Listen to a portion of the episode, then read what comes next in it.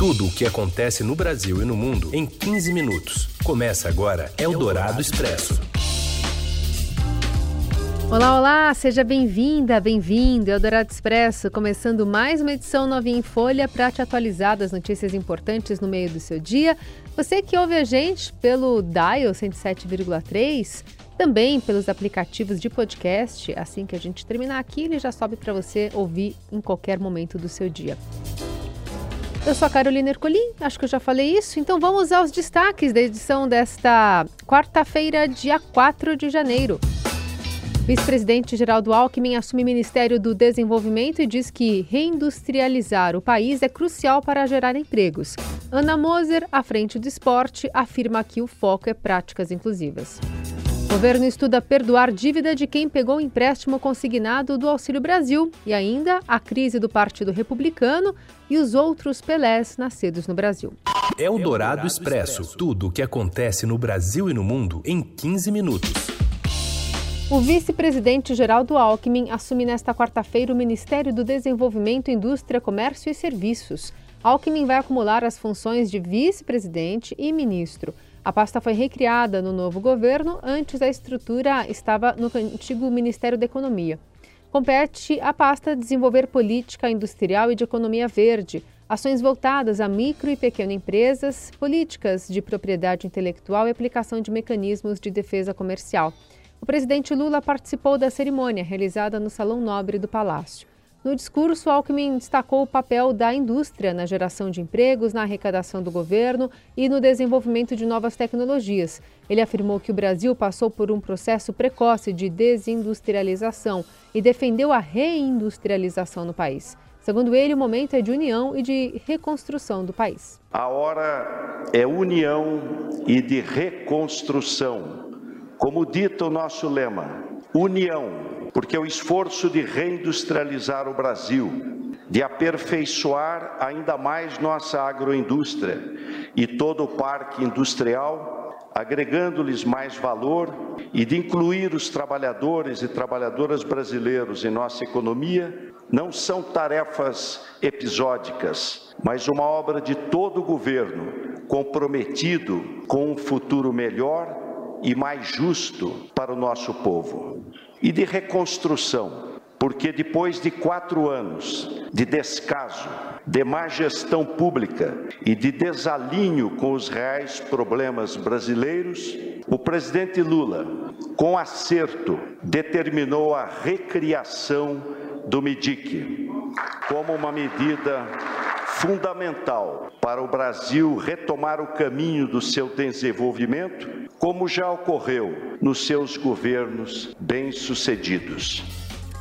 Ana Moser assume o Ministério de Esportes e fala em diminuir a desigualdade no acesso à prática esportiva. Detalhes com o repórter do Estadão Rodrigo Sampaio. A ex-jogadora de vôlei Ana Moser tomou posse nesta quarta-feira como ministra do esporte do governo Lula. O empossamento aconteceu na esplanada dos ministérios, em Brasília. A ex-atleta de 54 anos afirmou que a principal missão da pasta será diminuir a desigualdade no acesso à prática esportiva no país, tirando do setor o foco somente do esporte de rendimento e garantindo assim o direito constitucional. No governo de Jair Bolsonaro, o Ministério do Esporte foi rebaixado à secretaria, sendo incorporado ao Ministério da Cidadania. Durante a campanha, o Lula assumiu o compromisso de recriar a pasta. E segundo Ana Moser, ela foi procurada pelo petista para fazer uma revolução na área, atrelando esporte à educação, saúde e assistência social, para que mais pessoas se beneficiem da prática esportiva em todos os sentidos. O desenvolvimento do esporte amador também está em pauta. Primeira mulher na história a assumir o ministério, Ana Moser afirmou que o grande desafio à frente da pasta vai ser a implantação de uma estrutura no país para atender o máximo de cidadãos. Segundo ela, as metas serão negociadas no Plano Nacional do Esporte, mas não serão cansadas durante o seu mandato de quatro anos, porque a defasagem no acesso ao esporte no Brasil é muito grande. O governo Lula espera anistiar as dívidas dos beneficiários do Auxílio Brasil que fizeram empréstimo consignado no ano passado. O ministro de Desenvolvimento Social, Wellington Dias, confirmou ao Estadão que o tema está sendo avaliado no âmbito de programa mais amplo de renegociação de dívidas com elaboração pelo governo. Questionado sobre a discussão da anistia para os beneficiários do consignado, ele, que assumiu o cargo nesta segunda, respondeu que tem uma proposta, sim, para os endividados e certamente eles serão é, analisados. Segundo ele, será preciso avaliar que o, qual caminho e o modelo a ser adotado no caso do programa social que voltará a se chamar Bolsa Família. Dias, que assumiu um dos ministérios mais disputados do governo Lula, também falou que a discussão está sendo feita em conjunto com a Caixa Econômica Federal, a pasta, a Controladoria Geral da União, a Advocacia Geral da União e o Ministério da Fazenda. Governo cria órgãos contra a desinformação, define mentira e acende alerta para arbitrariedades. Gustavo Queiroz.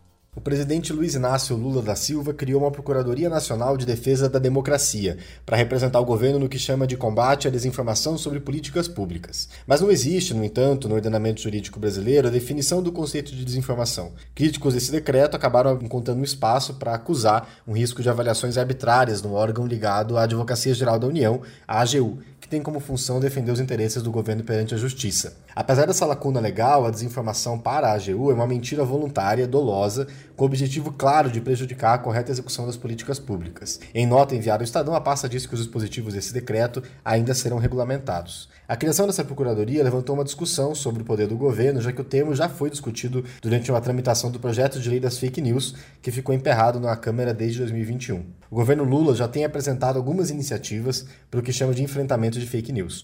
No Palácio do Planalto haverá uma estrutura específica para combater a desinformação e discurso de ódio nas redes sociais dentro da Secretaria de Comunicação. A defesa da democracia é um consenso entre os especialistas, mas algumas ressalvas, principalmente em relação ao conceito jurídico. Questionado sobre essa motivação do decreto, a AGU disse que a desinformação e mentira são diferentes do sagrado benefício da liberdade de expressão. Eldorado Expresso. O Vaticano cumpriu nesta quarta um momento surreal no qual um Papa vivo falava com alguns dos fiéis em uma parte da pequena cidade-estado, enquanto outros, a uma curta distância, homenageavam um ex-pontífice falecido. Em sua audiência semanal no Vaticano, o Papa Francisco prestou homenagem a Bento XVI. Ele falou com os fiéis que também acompanhavam o velório do Papa Emérito, que entrou no último dia.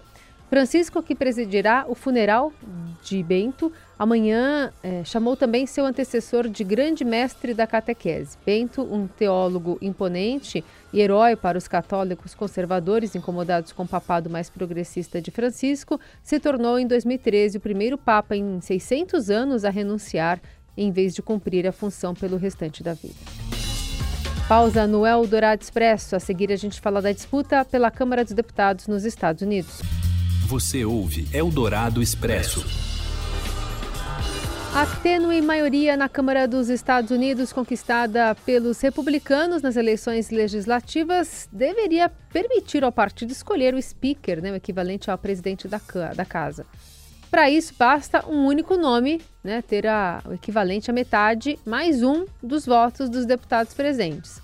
As divisões internas do partido, no entanto, fizeram com que a escolha fosse adiada para hoje Tido como favorito, o deputado Kevin McCarthy enfrentou resistência da linha dura trampista, da ala mais radical, conservadora, e não conseguiu maioria em três rodadas de votação. É a primeira vez em mais de 100 anos que o speaker não é o escolhido na primeira rodada. Eldorado Expresso. Com o Flamengo na disputa, a FIFA confirma as datas do Mundial de Clubes. Está aqui é o Flamengo. Tá bom. Não é o Morelli que vem aí, é o Marcos Antomil. Boa tarde, Carol, ouvintes ligados na Rádio Eldorado. A FIFA confirmou detalhes sobre o Mundial de Clubes que acontece no Marrocos neste mês de fevereiro.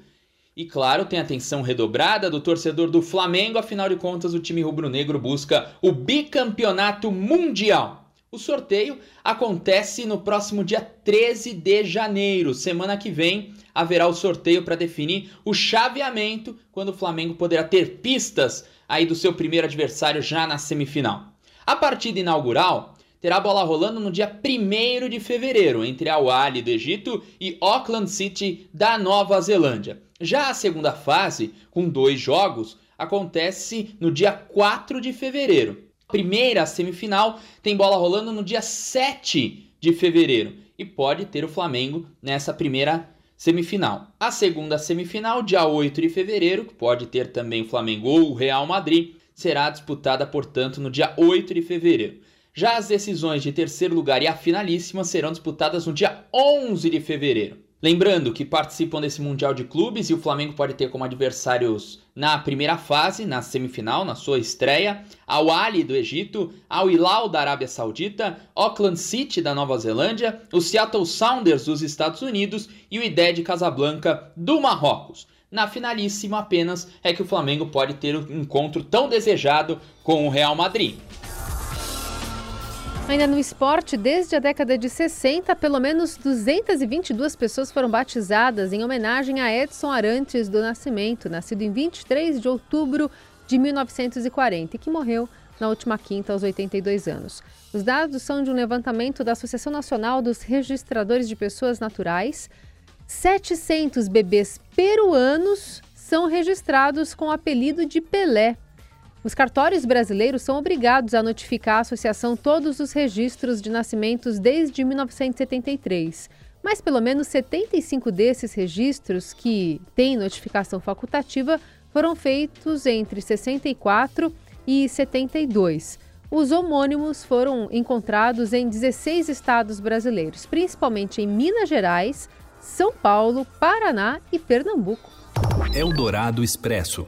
What youth, impetuous fire? Considerada uma das maiores, melhores adaptações de Shakespeare para o cinema, a versão do italiano Franco Zeffirelli para Romeo e Julieta, de 1968, voltou a dar o que falar e no mau sentido. Olivia Hussey e Leonard Whiting, que viveram o trágico casal, estão processando a produção devido a cenas de nudez que, segundo eles, o diretor os coagiu a fazer. Uma das qualidades do longa é que os atores tinham as, as idades dos personagens, ele com 17, ela com 15, o que explica a relutância em aparecerem nus. De acordo com os advogados dos dois, Zeffirelli é, garantiu que as nádegas de Whitney e os seios de Hussey não apareceriam, mas as imagens entraram no filme. Hoje eles pedem uma indenização com base nas leis americanas de exploração sexual de menores. Encerramos por aqui essa edição de quarta-feira do jornal do noticiário né, do Eldorado Expresso. A gente volta amanhã com uma edição novinha em folha, mas aí no comando de Heisen Abak, já que eu saio por alguns dias de férias. Uma boa quarta.